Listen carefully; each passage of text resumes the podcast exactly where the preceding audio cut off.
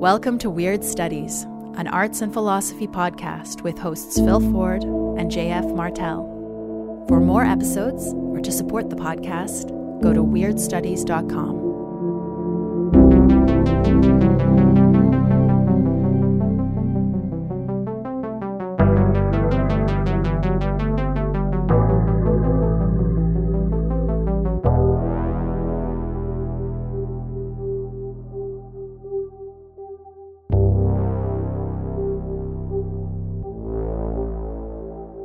Welcome to Weird Studies. I'm JF Martel.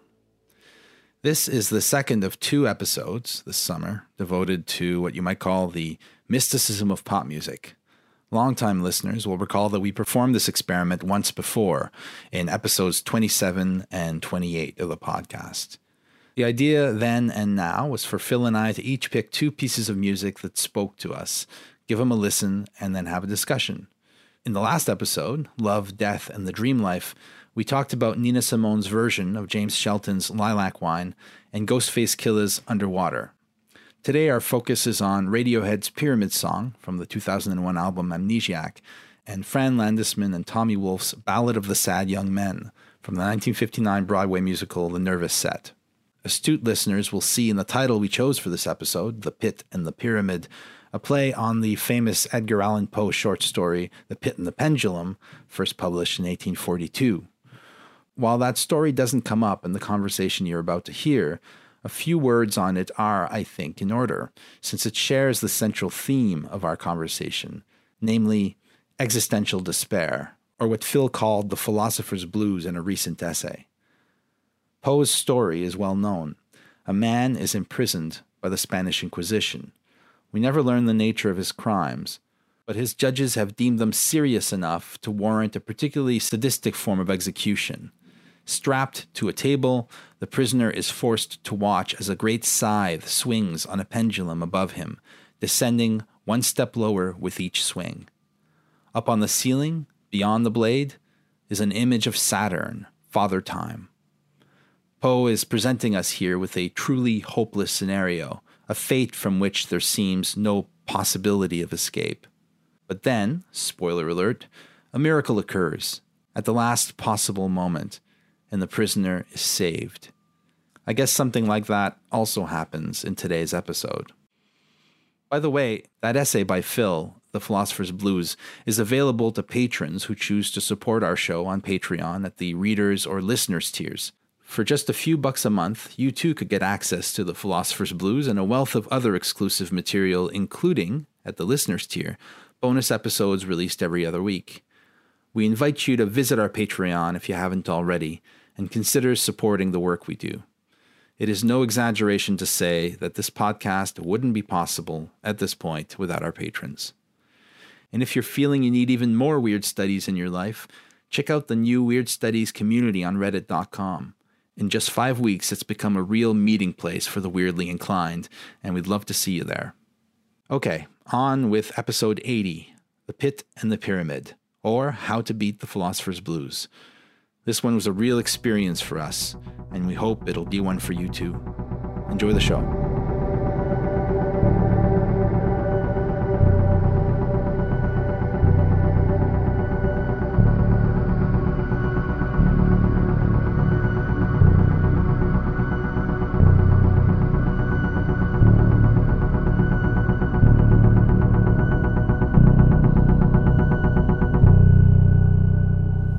Continuing our foray into pop music.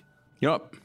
The second song I chose is a song by Radiohead called Pyramid Song from their album Amnesiac. When did that come out? Like 2006? Something like that? 2001. Or Whoa! 2003. It's- it's- no, 2003 was uh, Hail to the Thief. So yeah, 2001. Wow. Something like that. You're getting old, JF. Yeah. Almost 20 years ago. This is what happens when you have kids, is the shit that you were listening to before you had kids. It's like you've entered a time warp, Yeah. and then you basically think that that stuff is contemporary. Oh, they just released that. Yeah, exactly. Very. I was like, I got to pick a recent one. it's 20 years ago. Oh, this is a classic. yeah. So, but um, you know, If this was if, if this was a person, it would be going to college in the fall. Oh, geez. I like Radiohead. I'm a big fan of Radiohead. Me too. Yeah. They're fucking awesome. Kid A is one of my favorite records in anything that could be described as rock. Same here. I fucking love that album. I like Amnesiac a lot, and apparently Kid A and Amnesiac were recorded at the same session, but Yeah, they were. Um, but they're totally different. It's weird. They have a really different kind of vibe. They do, indeed. I do see them as complementing one another, but you're right. There's a turn in Amnesiac. There's a it- they're concept albums, you know. Uh, we don't want to talk too much about that, but uh, But a little bit. Thom Yorke, I think, dedicated Kid A to the first human clone, whom he assumed existed already in 2001 when he released that album. He's like, this person exists somewhere, and this album is devoted to them. Probably lives in a lab somewhere deep underground. The first human clone. a la Stranger Things. And that's Kid A. So Kid A being a reference, I'm assuming, to Adam Kadmon, the first human, the first, the son of man, the first human created by humans. Like the the thing is that it's talking about the first person.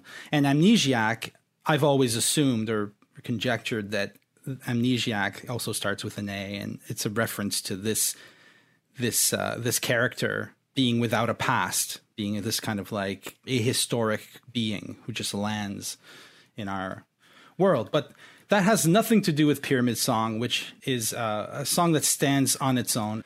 I chose this song because it's weird on multiple levels.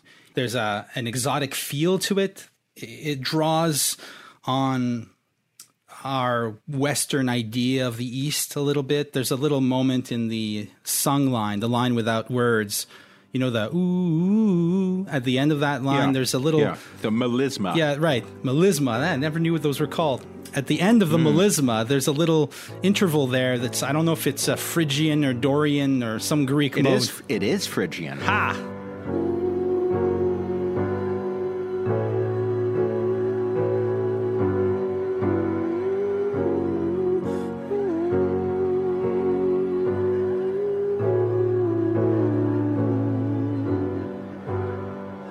Phrygian uh, uh, moment there that really evokes the idea of pyramids in the East, to me at least. I've got. I've got my melodica here. Oh, perfect. So, you like that's the tonic or like home pitch, and you know normally we would expect the pitch right above it to be like if I was playing a major scale. But with this, a Phrygian scale, that second note above the tonic is flattened. Right. And that little turn around the tonic, which Yeah. you hear all over the place, is like uh that's a mark. That's a sonic marker. We were just talking about this in the last show about sonic markers of otherness. Right. This is one of them.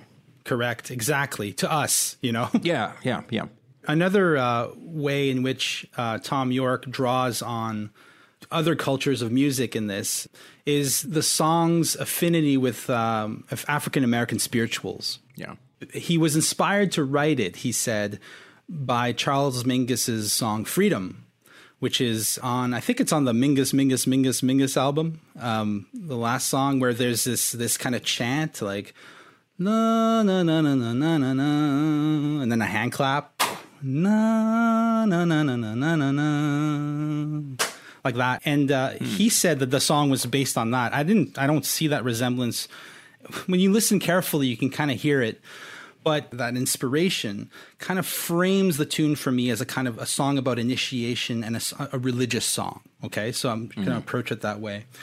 The um, the first line, "Jumped in the river, what did I see?" is a line that could come out of a black spiritual, right? It evokes the idea of the river, of baptism, of initiation. But I'll get back to that because first I wanted to talk just a little bit of, about the music itself, and I'm sure you'll have something to say about this. Um, as a former drummer, I was really interested in the time signature of this song when I first listened to it, but I couldn't for the life of me figure it out. It's really hard.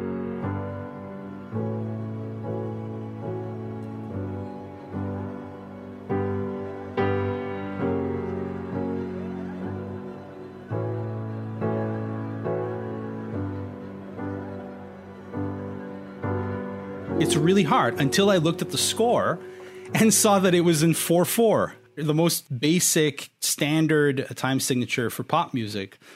The only thing is that the chords change at weird times, and the melody Right. ri- sits weirdly. They're tied. They're tied over and barred in weird ways. Exactly. And the beat is a swing beat, but you can't know that until it kicks in in the second verse and you're like, "Oh, it's a swing." But there's no indication of that before because you're not hearing the the, the Because all you hear is the piano. Exactly.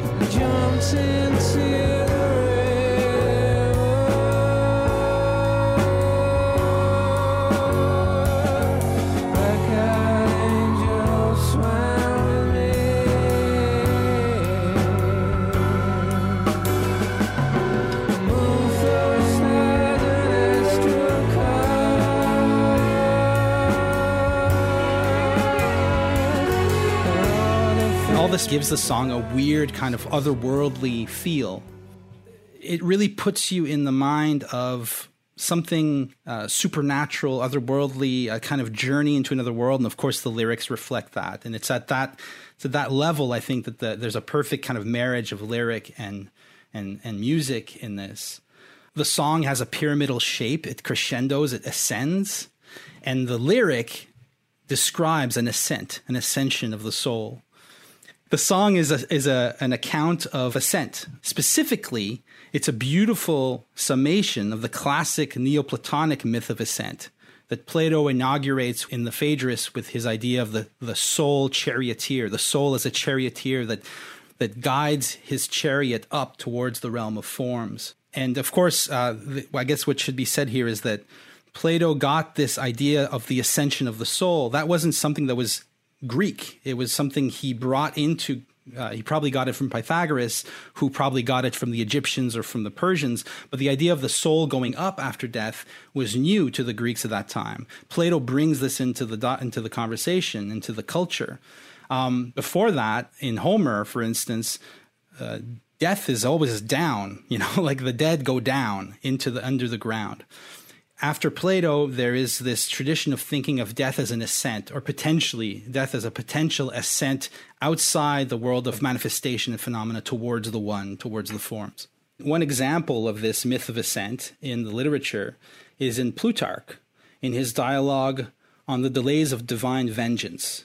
And I owe my um, my discovery of this dialogue to Earl Fontainelle of the Secret History of Western Esotericism podcast, which I highly recommend to everybody. Super podcast. Yeah, super. The guy is brilliant. So, anyways, in Plutarch, in this dialogue, which is devoted to explaining or answering the question, why don't the gods punish the wicked immediately? Why do they wait 30 years to deal out their bad karma? And by that time, the wicked have forgotten what they did wrong, and the those who've been af- of, who've suffered because of them get no solace or satisfaction from their punishment. And the whole dialogue is is about how to resolve this weird question: How can the gods be just, and how why do they delay their vengeance? And the uh, this account of ascent comes in as a way to, uh, at the end of the dialogue, as a way to answer this question by showing that the world is so much more complicated and strange uh, that it seems to us in our day to day lives. We can only answer the question of divine justice once we take into account these other realms that are always intersecting with ours. The account is the story that one of the interlocutors in the dialogue heard about a man called Thespesius of Soli, or Soli. And Thespesius was a wicked, debauched lecher who lived a horrible life and squandered his fortune until the day he fell from a precipice and died. Three days later, as they were about to bury him, he suddenly came to again with this crazy story about what he'd seen on the other side. And from then on, he lived the life of a holy man. People who are interested in NDEs, modern near death experiences, they'll see that resonance there. That to this day, NDEs often result in radical transformations of personality, often for the better, sometimes for the worse. But it often is the case that uh, you'll hear that in the literature, in the par- in paranormal literature, you'll hear about a selfish lawyer who had a, a near death experience and then became a kind of saint afterwards. So that's still part of the the whole kind of narrative around near death experiences. But then Thespesius describes what he saw on the other side, and the parallels between what he saw and this song by Radiohead are, I think, kind of uncanny. Um, And I'll give you some examples. Uh, so Thespesius talks about what happened after he fell from the precipice and hit his head. He is reported as uh, describing how, when his sense first left his body, it seemed to him as if he'd been some pilot flung from the helm by the force of a storm into the midst of the sea. Jumped in the river, what did I see? Afterwards, rising up again, above water by degrees, so soon as he thought he had fully recovered his breath, he looked about him every way as if one eye of his soul had been opened. But he beheld nothing of those things which he was wont formerly to see. Only he saw stars of a vast magnitude, at an immense distance from one another, and sending forth a light most wonderful for the brightness of its color, which shot itself out in length with an incredible force, on which the soul riding, as it were a chariot, was most swiftly, yet as gently and smoothly dandled from one place to another. So he's basically coming into a place where these stars, moon full of stars, and astral cars, astral cars being these souls being riding on chariots really fast to and fro across this landscape. Then he says, uh, Thom Yorke writes, All my lovers were there with me. And, and there's a moment in this uh, dialogue where Thespesius reports that of these souls he knew not who for the most part were. Only perceiving two or three of his acquaintance, he endeavored to approach and discourse with them. He sees people from his past he talks to. And then, of course, all my past and futures. Thom Yorke's narrator sees his future and his past, and that comes into play. He see, like the soul of Thespesius is um, relives his past, but also hears of all his potential futures when he encounters what Plutarch calls the oracle of the night and the moon, which is a very interesting thing. But I'll leave that aside for now. But orbiting around the moon in the other world is a woman, a Sibyl, who in a shrill voice sings of future events. And when Thespesius encounters her, he hears about his future. She describes his future to him. And in the end of the song, of course, Thom Yorke's narrator ascends in a little rowboat to heaven. And uh, the whole point of the other world, of the whole of the afterlife process for Plutarch, is to purify the soul as it ascends to the one. And of course, um, Thom Yorke ends up in a place where he says there was nothing to fear, nothing to doubt, which is a beautiful, I think, very simple, very beautiful encapsulation of what gnosis means. Nothing to doubt means you finally have direct knowledge of the one. And Yes. nothing to fear means that the object of this knowledge, this ultimate gnosis, is redemptive and It's good. it's good. So, and but what a dark road there. The song is so Yeah. dark. Black-eyed angels swam with me, and there are all these demons that Plutarch's uh, character encounters on the other side that could be black-eyed angels. But the parallels were just so strong for me that I had to bring it up as uh, a modern instance of Neoplatonic Gnostic thought in pop music, uh, which I I don't think should surprise us all that much when you consider uh, where artists go when they write music. But uh, that's why I wanted to bring it up. That's what makes it weird for me. So, the interpretation of this song that you can find pretty easily on like fan bulletin boards and stuff. I think Thom Yorke might have even said something about this, uh, but I'm not sure. Is that it's called Pyramid Song because it's about the ancient Egyptians and about an ancient Egyptian conception of the passage from this life to the next. Yeah. that doesn't that doesn't negate what you're saying, but No, it, it doesn't at all because the Neoplatonists got their myth of ascent from the Egyptians. Right. Uh, there's very strong evidence for that. So it is an Egyptian myth. It's just that I found the echo of images in Plutarch, but you could probably find it in the Egyptian myth. Now, as somebody who is all about gnosis, but you know, at the same time, I don't know if I've ever encountered a realm of forms. I don't know what that would be like. Uh, you got to do some LSD, bud. okay. uh, well, without doing LSD, maybe you could tell us why that particular object of gnosis and not some other one. The doctrine of forms is a pretty solid idea, and I'm certainly not uh, dismissing it. But you got to admit, there's a lot of different ways that people have had of conceptualizing that which is unconceptualizable, of saying that which is unspeakable. I mean, that's what gnosis Right. is, right? So why would we choose this framing as opposed to some other? And there are other framings, even within the Western esoteric tradition.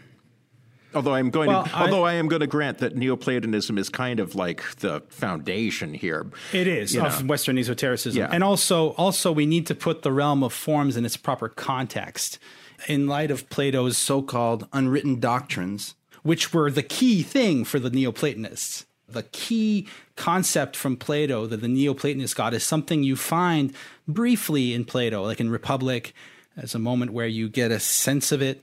But of course, it's especially in, it's, it's in Aristotle's report, his description of Plato's unwritten teachings, that you get this central core of what Platonism was all about. So the realm of forms needs to be interpreted, I think, at least within the context of Western esotericism, in light of this unwritten teaching. And I don't want to overplay this realm of forms thing. I just, it was shorthand for describing what Plato might have uh, described off the page as the one, right? For Plato in his unwritten teaching, there's a fundamental one, a God, essentially. He's kind of the lodestone of creation, outside of being. In fact, in Republic, he says that the good, which is another name for the one, the good is beyond being. It doesn't even exist. it's beyond being. It's beyond, it has no essence. It's the the pull of existence itself. It's not an object within existence. So that's what I mean by the ascension of the soul to the realm of forms. The realm of forms is how the one looks to us from here. It's almost like there's a um, a refraction that takes place when we look through our mortal uh, intellect at the one. It refracts into a kind of rainbow of forms, but it's the rainbow is the one. It's the good. It's what's beyond. Yeah. And if you frame it that way, it's not. I'm not making an argument that Thom Yorke is backing Plato's theory of forms the way that that theory is portrayed in modern philosophical discourse, which is just one theory amongst others. He's rather, I think, hinting at an intuition that Plato also had when he developed his cosmology. Yeah. And so there's an ascension to the one. You could talk about Egyptian. It's just that I thought the the similarity of images was most striking in this Plutarch account. Hmm. But you could just as well go to Egypt, which is probably where Plato got his quote unquote religion, anyways. trying to noodle through something here. You know, when I say I'm all about gnosis, like that's a flippant way of putting it. As a a meditator, although these days a pretty shitty and sporadic meditator, but a meditator nonetheless. And you know, somebody who's sort of trained up in the Zen tradition, right? There's a particular way of framing. What is it that when we start talking about emptiness, for example, what is it that we mean?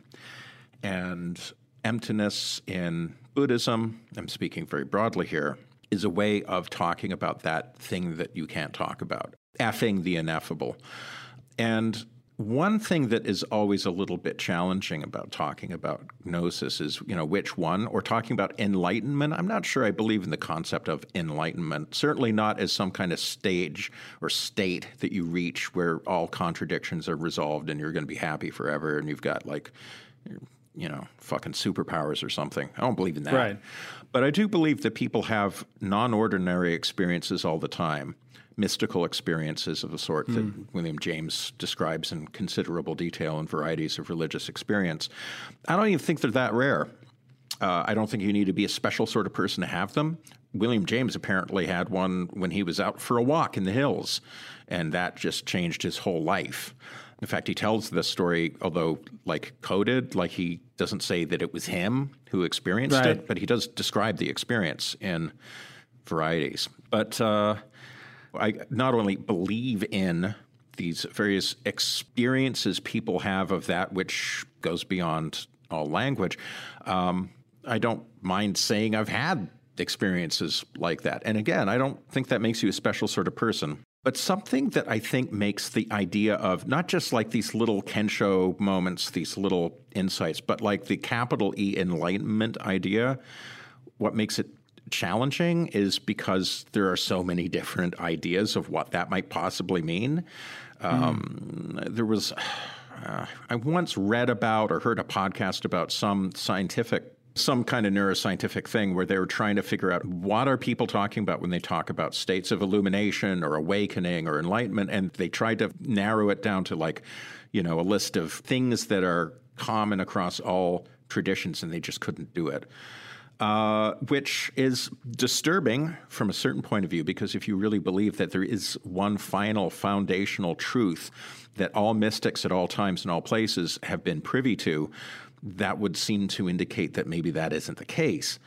Nevertheless, when I read mystics of whatever tradition talking about whatever it is they're trying to convey, I do always have this weird feeling of like, yeah, I kind of Right. know what you're talking about. Like, you kind of get the feeling, I mean, to use your prism metaphor, that, you know, we are all prisms and the light is going to come through a different color through each of us. And we're all arguing. It's- Exactly. It's like, well, mine, I'm, mine's purple. Why, why is yours orange? I don't get it. Totally, You know? totally. I'm not sure that I can ever reconcile the conflict between the many and the one philosophically on that. And in states of gnosis, you realize that all such discussions of the many and the one are ridiculous. All discussions of free will and predetermination ridiculous because you are in some kind of zone called the realm of forms if you like where there is nothing to fear nothing to doubt where all oppositions are not so much resolved as they, you simply are beyond them and where there is no gainsaying the experience because it's not even an experience in the normal sense where you know I could have a hot flash and I could be deceived as to thinking that uh, the temperature in the room suddenly got hot, but maybe I just blushed. I got really embarrassed and I blushed and I felt hot. Right? I could be mistaken about sense data. But you know, gnosis, you have this absolute conviction that there's no mistaking what it is that you see. It's, yeah, even putting it that way makes it too subjective. Absolutely, It- yeah. I'm fucking it up as as the words are coming out of my mouth. I'm getting pissed off. You know. and that's inevitable, right? It's inevitable. It's not a conviction. Yes. It's a an initiation. It's a transformation. You know, I could try to cite instances in my own life where I felt that way. I don't know. Then, of course, there's the question of, well, was it genuine? Was it, you know, we- we'll ne- we don't know that either. We just, It's not about um, opinions. I'll tell you that. It's not like you have an opinion. But It's- then, yeah. but then the tr- the trick is also that like you can't take a picture. You know, you can't take a selfie in emptiness no. or, or in the realm of forms. Uh, once once you're not there, that's just a story you're telling yourself or telling other people to try and impress them with how spiritual you are. Um, but yeah, but nevertheless, I think that we have to recognize, especially having gone through the wringer now for hundred years with postmodernism and and uh, the whole philosophies of suspicion that have dominated the West now for well over hundred years. Yeah. I think we have to admit that without some kind of postulate of that type, I'm not talking about actual experience. I'm just talking about how we talk about the world right, right. without postulating some ground that is beyond being in some way, as Plato says in the, the Republic, your philosophical discourse is so profoundly impoverished that Yep. it eventually just collapses into semantics and nonsense Yep. Which is why for the ancient philosopher, and this is something that uh, Hadot and another gentleman whose book, whose name I forget now, um, so I think he's Serbian. Uh, Oh yeah, that, I can never remember that dude's name. I know who Yeah, you're talking neither. about. Philosophy is a Rite of Rebirth, is his book. According to them, to be a philosopher, there's a buy in, there's an initiation, there's something that we all have to agree with before we could even begin to do philosophy. And um, the game we've been playing in the West for two and three hundred years now is uh, a game. It's not. Um, it's it's it's It's not about wisdom. it's not about wisdom, which is it's not about rebirth and it's not about transformation, and it's also kind of just uh, dancing around. It's just moving counters around in a glass bead game. And it knows it somehow. It knows it. When are we going to realize that you can't put all philosophies on the same plane? That when philosophy was born in India, in China, in Greece, it came with a certain insight, a certain gnosis. You said it could happen to anybody. I think it happens to everyone. I think it's a gnosis we all somehow have already, which is why Plato always talks in terms of a return to the truth. Yeah. You know, a- anamnesis is a return to the truth. Because it's very damn simple. It's the simplest damn thing. and yet it's inexpressible. Right. you know, it's it's revealed in pleonastic phrases like "I am that I am." Right. Which, I mean, yeah, I get it, but try to explain it. And of course, it breaks apart in your hands. Yep. You know, just it's like clay, a piece of clay that just comes apart when you, You know, it. I'm glad that you mentioned the nihilism of postmodern thought, the sad endgame of humanism that Taylor describes as the immanent counter enlightenment. I'm glad you mentioned that because, you know, there's an essay that I wrote for the Patreon folks a while ago, early actually in our Patreon, called The Philosopher's Blues. And in it, I talk about my own experience of being kind of tormented by some fucked up thoughts that you tend to get when you're in the intellectual game and the academic game. When you think too much and think too much about thinking and thinking about thinking about thinking, etc., that kind of involutional and self-reflexive style of thought. yeah, kind of like um, uh, mental an- anemia that sets in, where Yeah. like the, the Yeah, exactly. It's um, the nutrients are sapped out constantly from your thoughts, and they become so brittle and so yeah. or to put it another way, it's like an autoimmune disorder yeah, where your immune system doesn't work properly. it's attacking I'm- your system. Yeah, Yeah, I, I really like the idea of Sloterdijk's that immunology is like the most important science to emerge in the last 200 years because for him, he's thinking of immunology in uh, a very broad sense of basically that which defines an individual. yeah. Or that which defines an organism from its environment or from other organisms. Exactly. It sets the perimeter and the membrane of uh, a, a discrete individual. It's like Right. what makes it different from the rest. So it's inevitably an immunological kind of concept because your individuality is partially determined by what you keep out of you, uh, Yeah, biologically, exactly. psychologically, spiritually, etc. Yeah, it's a beautiful idea. And once you start playing with ideas that like nothing means anything, or that meaning is only a projection onto the universe by this, you know, fatally narcissistic species, Homo sapiens, uh, or that the meaning of something can only ever be in relation to some other meaning. But my point of all of this is that that is like bad for your boundaries because once you start letting that shit in, there's no reason to articulate any privileged sense of interiority, any Yeah. particular sense of self, or that, for that matter, any sense of an exterior that might have some claim on you. It becomes a kind of dismal solipsism. You find yourself, as I wrote in that essay, like a ghost in your own life, Right. unable to touch or move anything. It's fucking awful. And let me tell you, you know, when I started to meditate low these many years ago, I was going through a spasm of well, I mean, like I've been real on this show about the fact that I get like periods of depression and shit, and that doesn't have to do with fucking postmodernism or whatever. That's just you know my wiring. But I was going through a period of time that was kind of dark, and it was dark partly because like I was getting them philosophers blues all over again. You know Right. that feeling that your life is somehow derealizing before your eyes. And I remember when I started meditating, suddenly just realizing, oh, reality just is what it is. Right. And all these fucking opinions that and takes that people have, it actually convinced me for a while, I think erroneously, that philosophy was lock, stock, and barrel, total bullshit. Um, obviously, I don't think that now because I'm on an arts and philosophy podcast, but I was inclined to paint with a broad brush for a while because I realized how much people are seduced by their ideas, by their thoughts, and by other people's ideas, really. And uh, seduced from that one thing needful, that extraordinarily simple thing that can never be put into words, but that feeling that you get in those rare and precious moments where phrases like, I am that I am, or as I just said, reality is what it is, all of a sudden make a whole lot of sense.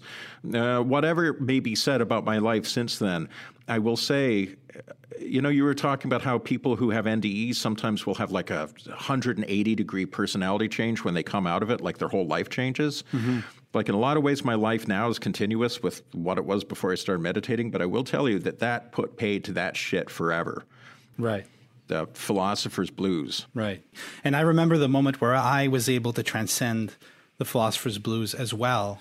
Uh, it's almost kind of become a rite of passage when you, once you embark on the task of thinking, once you make thinking your kind of life's work, as I guess we have in a way, um, you're going to have to go through that because the, the, the real danger and immunology is the perfect metaphor uh, or analogy i guess or even i don't even think it is an analogy i think it's exactly what we're talking about is that once you've um, bought into the claim that there is no ground you are uh, i think you've said this uh, more or less already in what you were saying there you become uh, very susceptible and vulnerable to uh, ideological possession of all kinds of ways and you become essentially an instrument of whatever episteme you happen to live under. You become a representative of whatever opinions happen to be dominant in your little neck of the woods.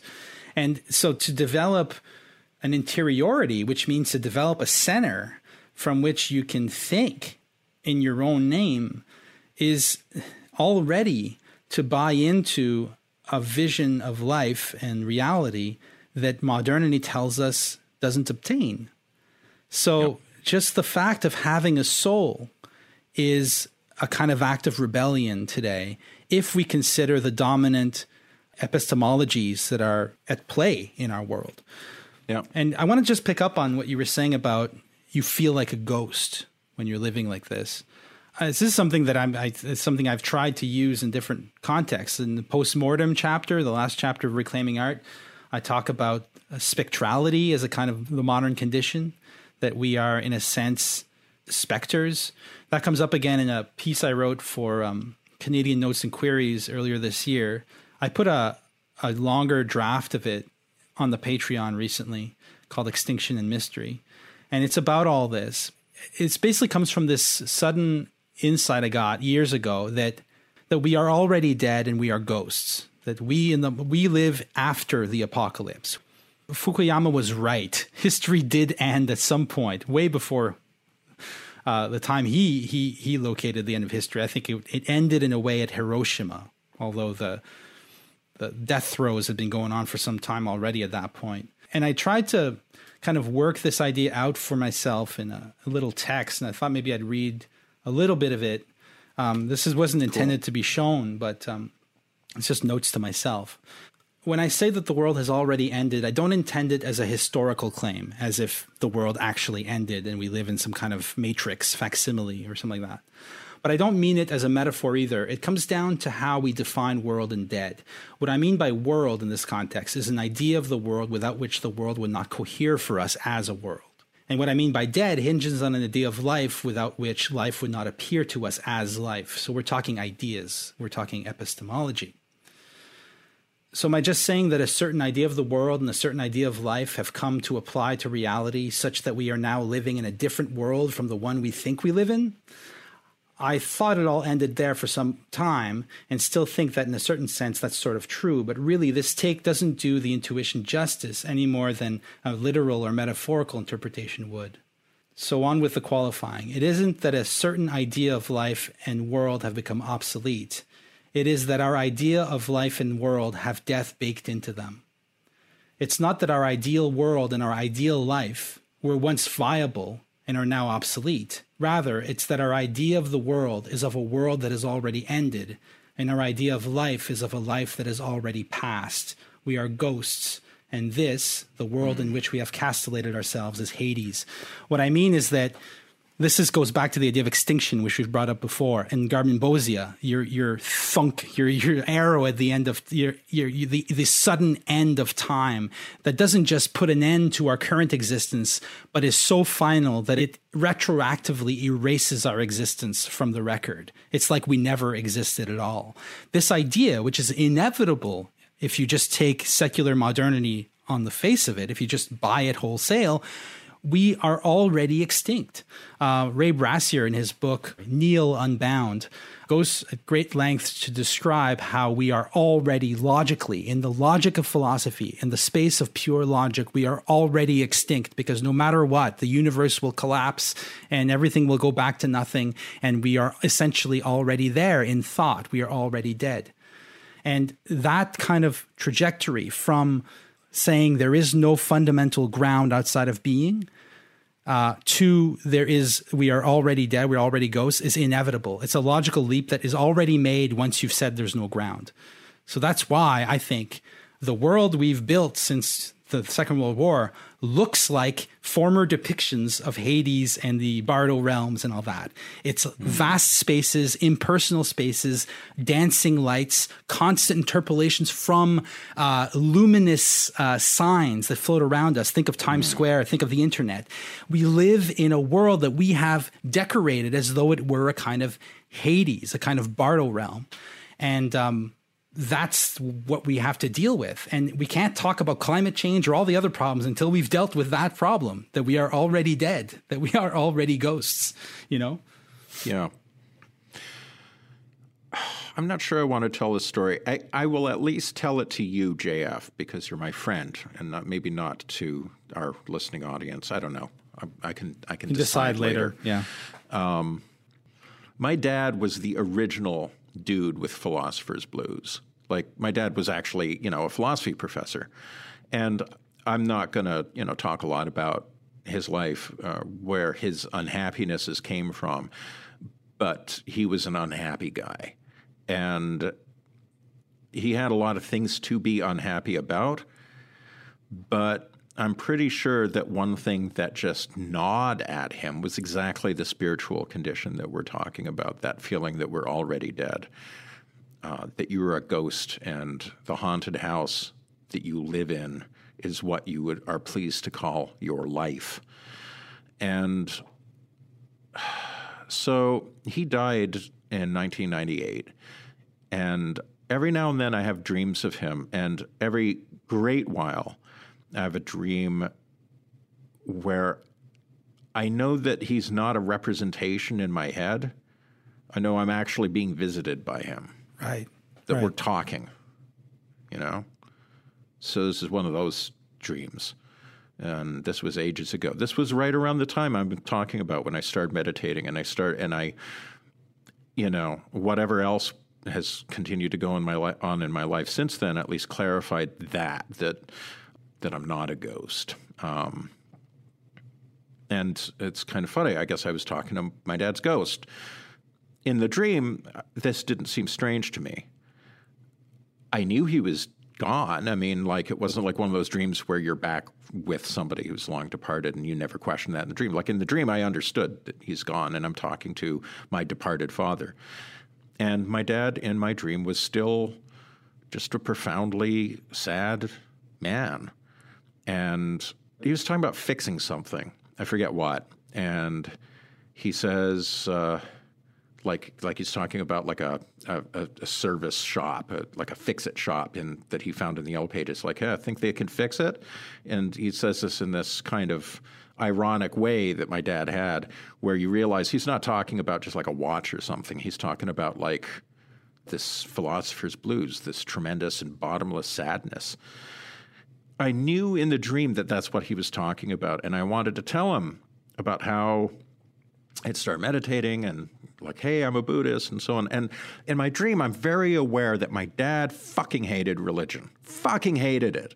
You never met a more furious, um, like anti-theist, not just atheist, but anti-theist. Like, like hit my dad's positions basically, God doesn't exist and he's an asshole. Right. And yeah. and so in my dream, I'm thinking, I don't want dad to get me wrong here and think that like I'm like um, some naive proselytizer, you know, talking about the good news of Jesus Christ and, and so on. Because my dad doesn't give a shit about that kind of stuff. And that's not what I'm talking about anyway. And in my dream, I'm struggling to articulate this. And I just kind of want to say, there's good news, Dad. But the best I could do is to say the good news is that there's good news. Right. But I couldn't say anything more than that. But that's kind of. Uh, and once again, the shit falls apart in my hands. I don't know how to express this, and you just end up with these kind of like um, Ouroboros like utterances, the snake that's eating its own tail. You know, the good news is that there's good news. Yeah. That's what I try to articulate to my dad in the dream. Like, you don't have to be a slave to this terrible insomnia of the mind, insomnia of the intellect. But in my dream, my dad's like, "Well, I'm glad you found something that works for you." Hmm. It's, this reminds me of a, a good friend of mine who uh, suffers from bipolar disorder, like really bad. He had some really intense episodes. He was in the depths. At one point, he was so deep. Um, he was in the hospital, I think, and he was so, so deep in it that he couldn't even imagine death as being a release from the torment that he was enduring. Jesus Christ! He's like, I could kill myself and that would just make it worse. Oh. So, and he's told me exactly the same thing. He said, the way I got out of it, I, I didn't have hope. I couldn't see it, but I knew that hope existed. And he said, if I could just remember that hope exists, then I can do this. And that's what slowly, like slowly over time, allowed him to climb out of that abyss. And it's funny because there's an intellectual move involved there. It's not just an emotional, oh, I feel good, but you, you have to do the thinking. You have to remember. You have to think. And it's maybe it's at that point the thought becomes real. The thought becomes a matter of life and death. It's when you have to think your way towards what would be a, a feeling that you don't have right now, a feeling that it's worth going on. Yeah. And that's the situation we've been put in in this world. That's the cross we've been asked to carry, to bear in the modern world. And, uh, you know, so I, I, that's a very, very poignant story you told. It's really powerful because it, it's, I mean, it's personal, but it's also profoundly universal. This is kind of the issue.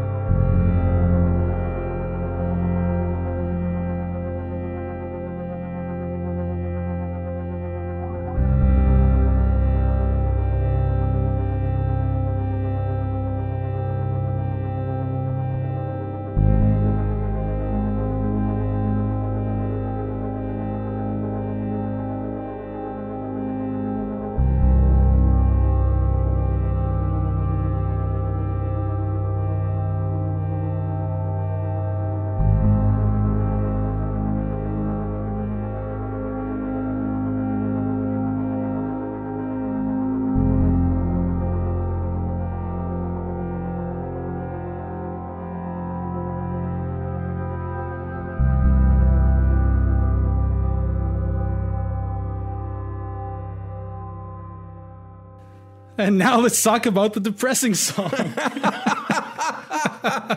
All the sad young men. That's really funny. that Yeah. I was like, uh, before we got going, I was like, yeah, let's do Amnesiac first so we can depress the shit out of everybody with Ballad of the Sad Young Men. Um, but in a way, also, everything that we've been saying is the perfect setup to this song. It's true. And none of this, none of this was planned. This is one of those things where, like, you improvise a structure that is better for your purposes than anything you could have composed with like minute calculation. So yeah, Ballad of the Sad Young Men is from a now forgotten off off Broadway musical called The Nervous Set. And this was composed by a guy named Tommy Wolf and the lyrics are by a woman named Fran Landesman. And Fran Landesman is, I think, well worth paying attention to as somebody who I think you could think of as a member of the beat scene. You- At least if we understand beat in a kind of more expansive way than just Kerouac, Ginsberg, Burroughs. This emergent hipster literary scene centered around New York City that really starts popping around 1948. I wrote about this tons in my book, Dig Sound and Music and Hip Culture, which, if you're interested in this kind of intellectual history that I'm talking about, that's kind of I, I guess that would be the book to read, or at least it would be a book to read. But Jay Landesman was a hot, up and coming, like ambitious would be intellectual and literary man who came from St. Louis to New York uh, after World War II. And he and his wife, Fran, were making the scene in New York City, late 40s, hanging out with bohemians. They knew the beats. They also, you know, like Marshall McLuhan was a habitué of their circle. Wow. People people like Seymour Krim, who's a, another beat who is not nearly as well known as he should be. It's a very interesting time. Chandler Brossard, uh, a minor but important American writer, that's another one.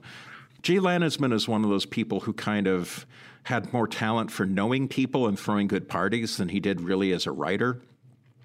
But one of his great ambitions was to have a little magazine, because little magazines like small press, avant garde publications on the arts, that was like the shit in the late 40s. That was like having a podcast, you know?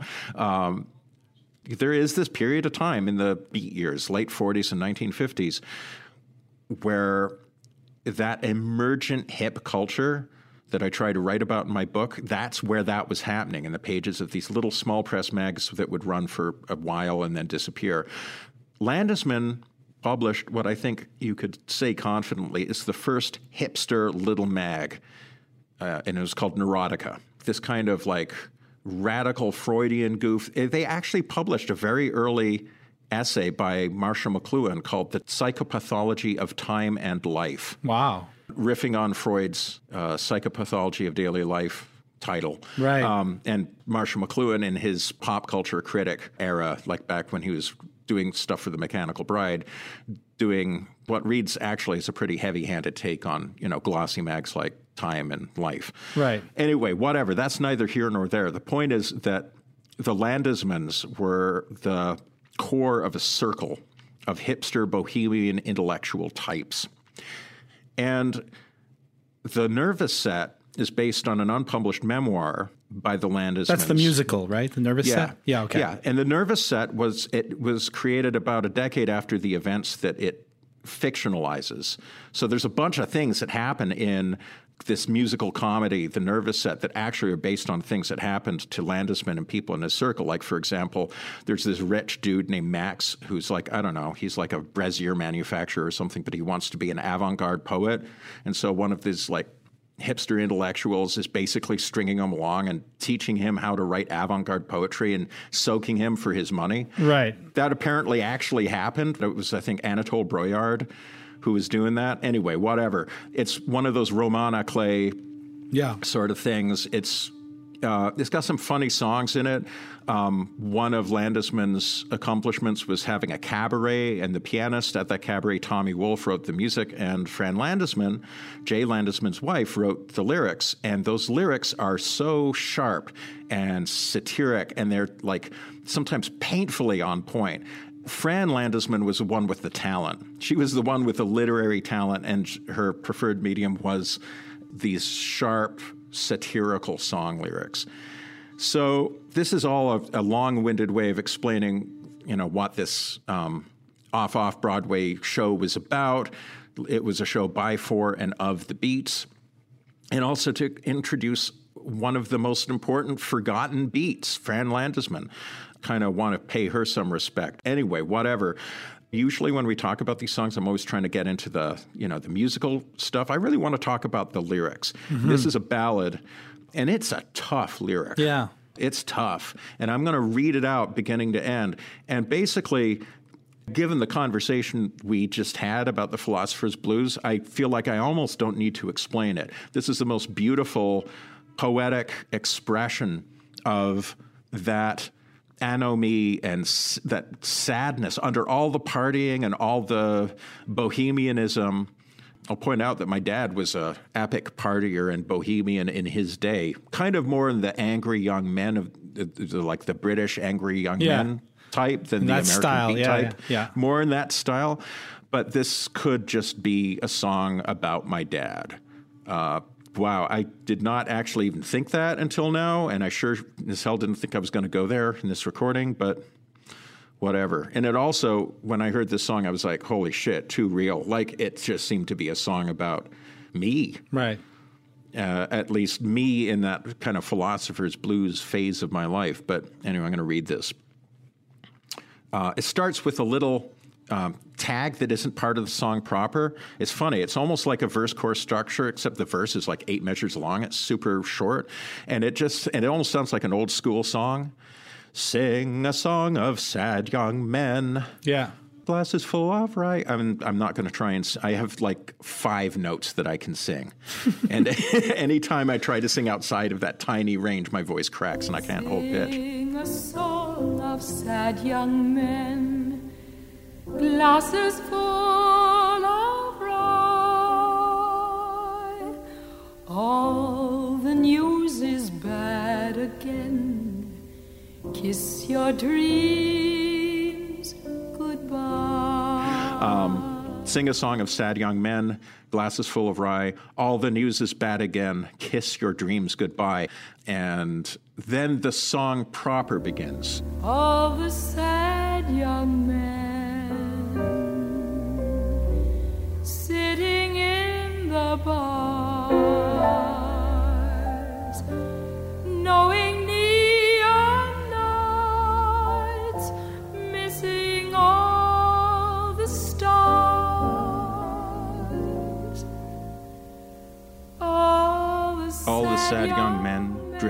through the town, drinking up the night, trying not to drown. All the sad young men singing in the cold, trying to forget that they're growing old.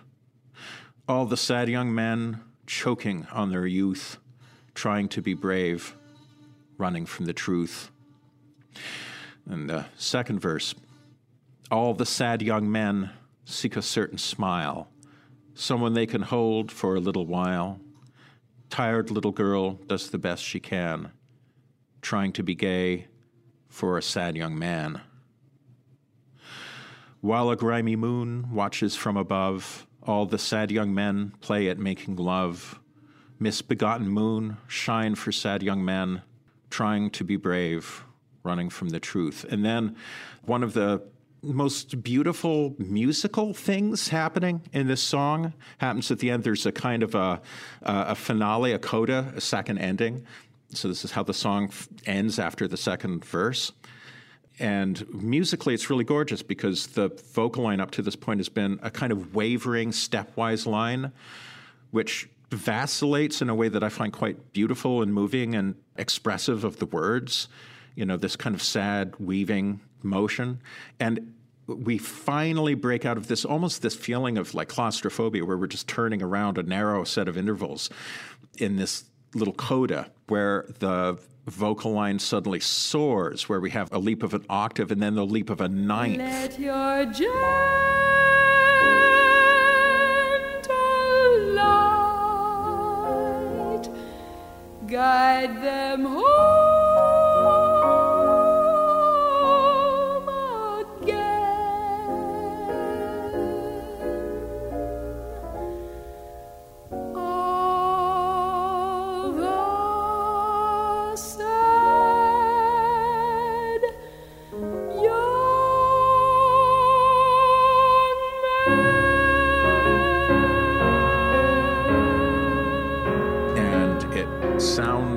hope.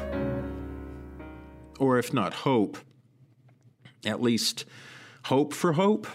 An attempt at least to imagine something outside the kind of claustrophobia and insomnia of the condition of the sad young men. Let your gentle light guide them home again, all the sad young men. And that last line, all the sad young men, this vocal line that climbs up to the high E flat. Um, at least it's an E flat in the sheet music that I'm looking at right here. And like I said, if not hope, then, you know, maybe hope for hope. I hardly need to say this song just pretty much expresses like what the first part of this conversation was trying to express, right? it's so uncanny because it's describing the world from which the character in Pyramid Song manages to escape. It's a place of fear and doubt. Yep. And fear and doubt dominate. All the news are bad. Even things we were saying in the first part of the conversation, like for example, at one part she writes, um, knowing neon lights and missing all the stars. Yeah. Uh, that's what I was talking about with this living in the realm of the dead, the neon lights, and we're not seeing the stars. That's an actual literal part of being modern in a city is that you don't see the stars, but you're surrounded by lights that are manufactured to either allow you to circulate like street lights or that um, make some kind of uh, demand on you to try to sell you something or move you in a certain direction and then of course at the moon the moon at the end. And the moon prefigures in both the plutarch dialogue that i was talking about and also in the song pyramid song a moon full of stars. The moon is somehow posited in this song as an object outside this whole kind of rigmarole of suffering that can somehow maybe draw these men up towards it, draw, guide them home, you know, in a little rowboat to the place where there's nothing to fear, nothing to doubt. In a weird way, the two songs work together. So strange to see that now. It didn't occur to me at all until now. so odd because like each of us chose a song so JF chose Pyramid Song, I chose this song, and each of us had our own shtick. We had our own material we were going to bring in, and we didn't consult about it at all. And yet somehow we managed to end up choosing songs that allow us to articulate two sides of one thing. Right. I mean, I could go on. All the news is bad. Kiss your dreams goodbye. I think we've brought this up on the show before. It's certainly something that I touch on in Reclaiming Art. Modern media, especially television, television in bedrooms specifically, can be construed, I think, fairly as an attempt to colonize a space that was once reserved for dreams. The more news, the more media you ingest, the more either the less you dream or the more your dreams are themselves permeated with this media. And all that being part of this kind of uh, phantomatic existence that we've been uh, living uh, since Hiroshima, I would argue. But, anyways, though, so I didn't notice this at all. Like I read the lyric before we met. I was very curious to know what you thought of it. I read, I tried to find some information as to what the song meant. I've heard theories that it's about uh, the gay scene in New York. that The sad Yeah. young men are, yeah, homosexuals. And you read it in that light, it's pretty touching and powerful. But of course, um, it goes beyond that because it's describing, as you were saying when you were talking about your father, it's describing the modern condition. It's describing the condition of specifically young men. But the fact that it's a woman writing about men is also, I think, relevant here. Yes. Uh, and the moon, the moon as a feminine force, let's say, being conjured at the end of the song as a kind of potential solace or potential escape, or it's uh, a call to a kind of archetypal. Uh, uh, would like some kind of like uh, hieros gamos, right? A kind of sacred wedding of the feminine and the masculine that would maybe would would heal this condition or lead us out of it. It will not surprise you to learn that in the musical The Nervous Set, the relationship between the woman who sings this song and the the man who is the sort of stand-in for Jay Landesman ends badly and the woman commits suicide. Right. Would you be surprised to learn that? No, not anymore. Of course, of course not. No.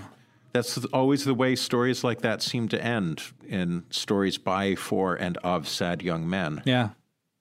I Yeah. realized that I realized that there's one part of the lyric I left out. So I was saying there's a little bit that melodically works almost like a tag. It sort of stands outside the 16 bar form of the what I think of as like the song.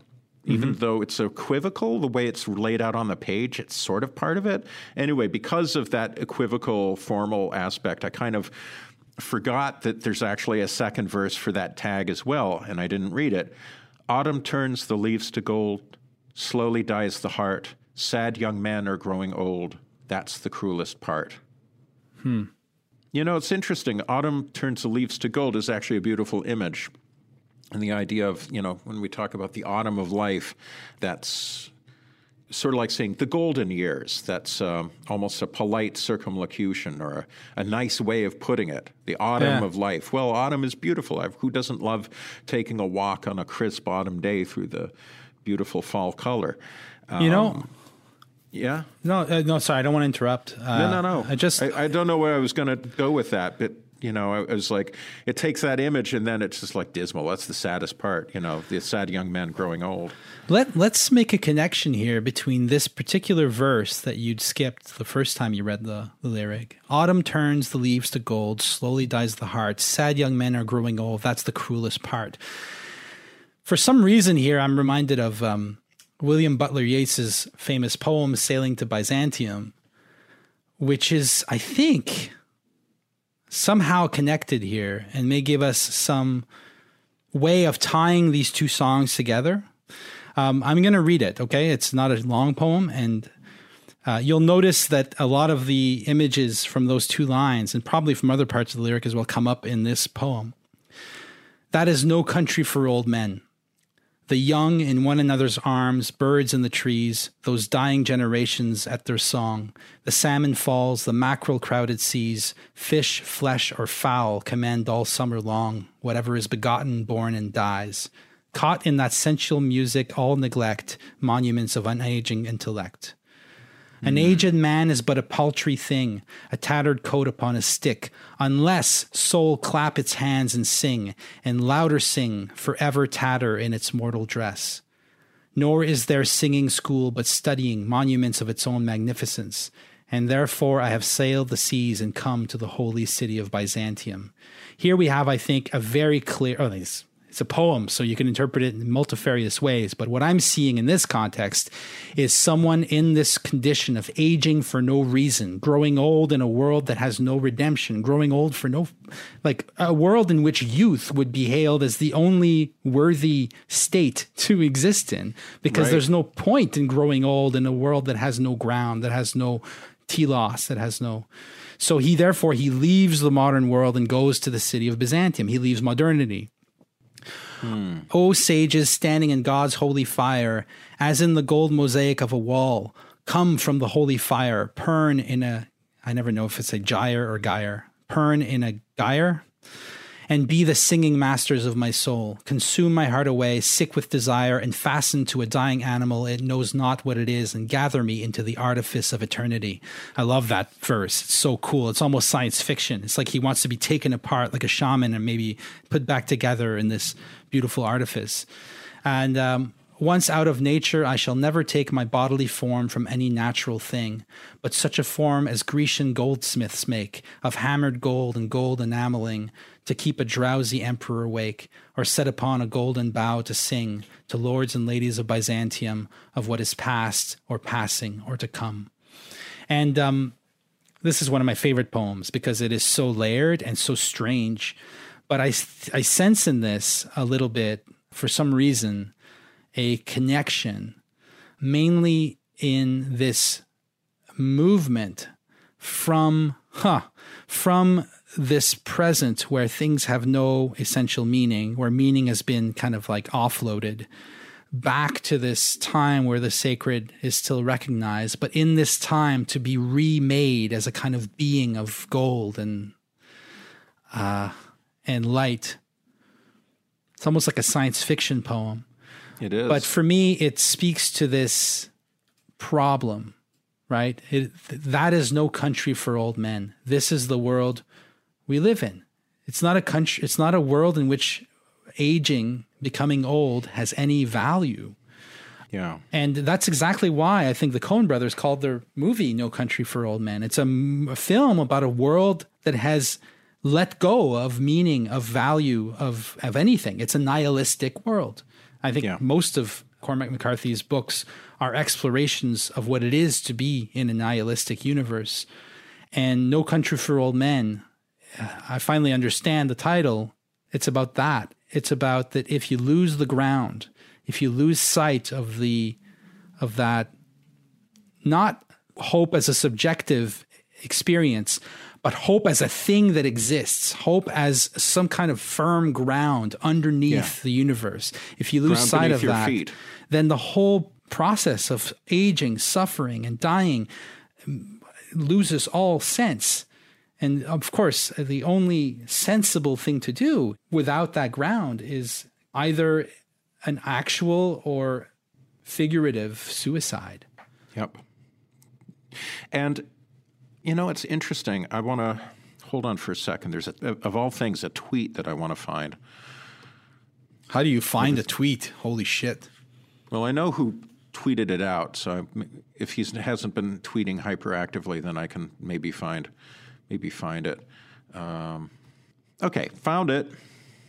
This is somebody I have no idea who this is. A history podcaster, apparently, uh, Mike Duncan, saying, "Just a reminder." That the United States isn't quote unquote falling apart or breaking down, it's being deliberately and purposefully wrecked. And uh, this is him responding to something else, which frankly I don't care enough to follow up because I don't need proof that the United States is in a world of shit. Um, I see it every day. But um, Connor Rebush responds You know how some venture capitalist dickheads will purchase a brand like Deadspin and then deliberately run it into the ground and sell it for parts? That's literally how they run this country. And that was interesting to me because uh, it reminded me of something Jeff Chang, a hip hop scholar who wrote a wonderful book called Can't Stop, Won't Stop, it's a history of hip hop. Chang, writing about in the first chapter of that book about the Cross Bronx Expressway, which just vandalized, destroyed the heart of the Bronx, and inadvertently uh, set up some of the cultural and social conditions that led to the development of hip hop. Chang is writing about the wholesale destruction of the Bronx and how destruction begat more destruction, uh, endless rounds of arson, so many buildings in the Bronx that burned. And Chang has a great line, I'm going to butcher it because I'm I'm not looking up, but something like that um, arson is the last stage of capitalism. Right.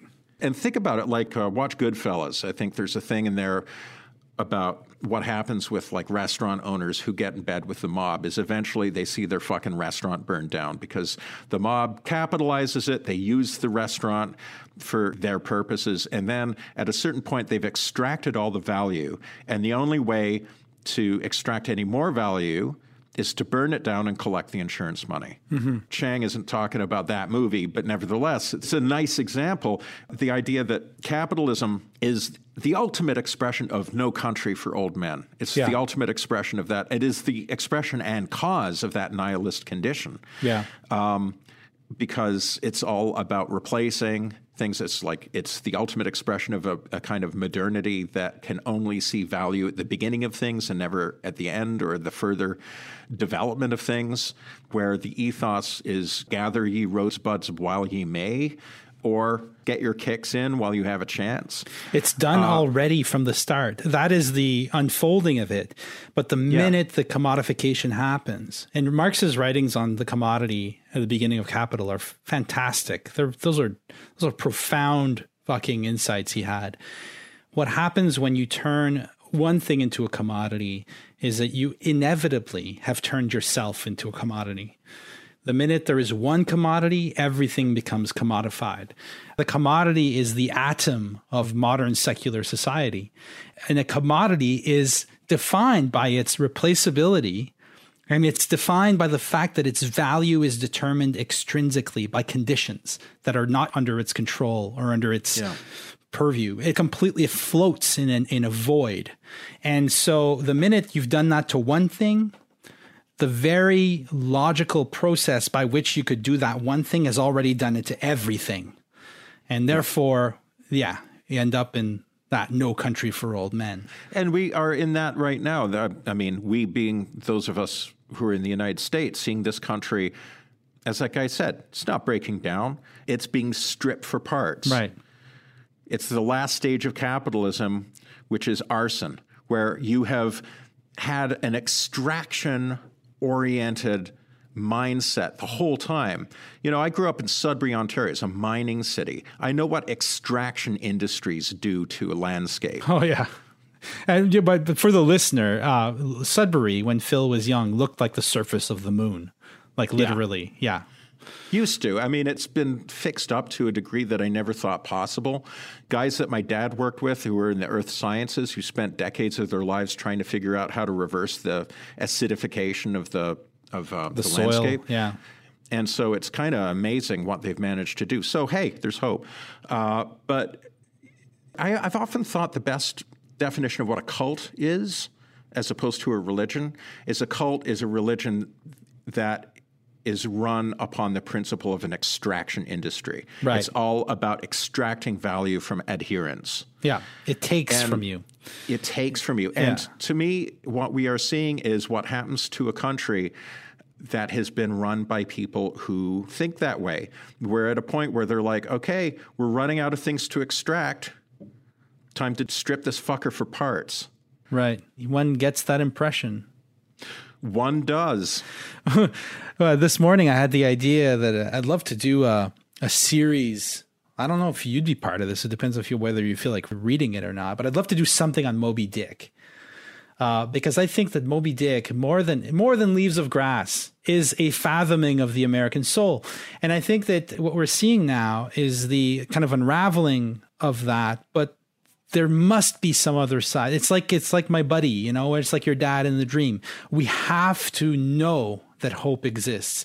Like we can't just stop there. We can't just look at what's going on in the U.S., right. which is affecting the whole fucking world. By the way, it's not just Yeah. uh, the U.S.'s own business. I mean, uh, Canadians especially. I mean, we're yeah, as, as feeling it. Trudeau famously said, we're like a mouse sleeping beside an elephant Um. so we're feeling it and so we have to if we can't actually hope if we see no hope we have to remember that hope exists we have to remember that the ground is more powerful because it lies outside beyond essence beyond being it is more powerful than whatever these motherfuckers can do with this world you know it's like heidegger said only a god can save us now well that could sound really depressing if you're an atheist but if you're not an atheist which you aren't deep down, admit it. Um, it's a beautiful thing to remember.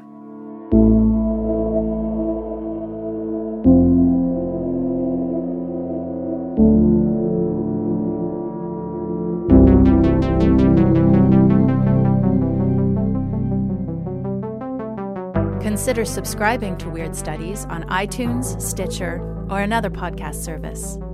You can also follow us on Twitter or support us on Patreon. Music for the podcast is composed and performed by Pierre Yves Martel. Thank you for listening.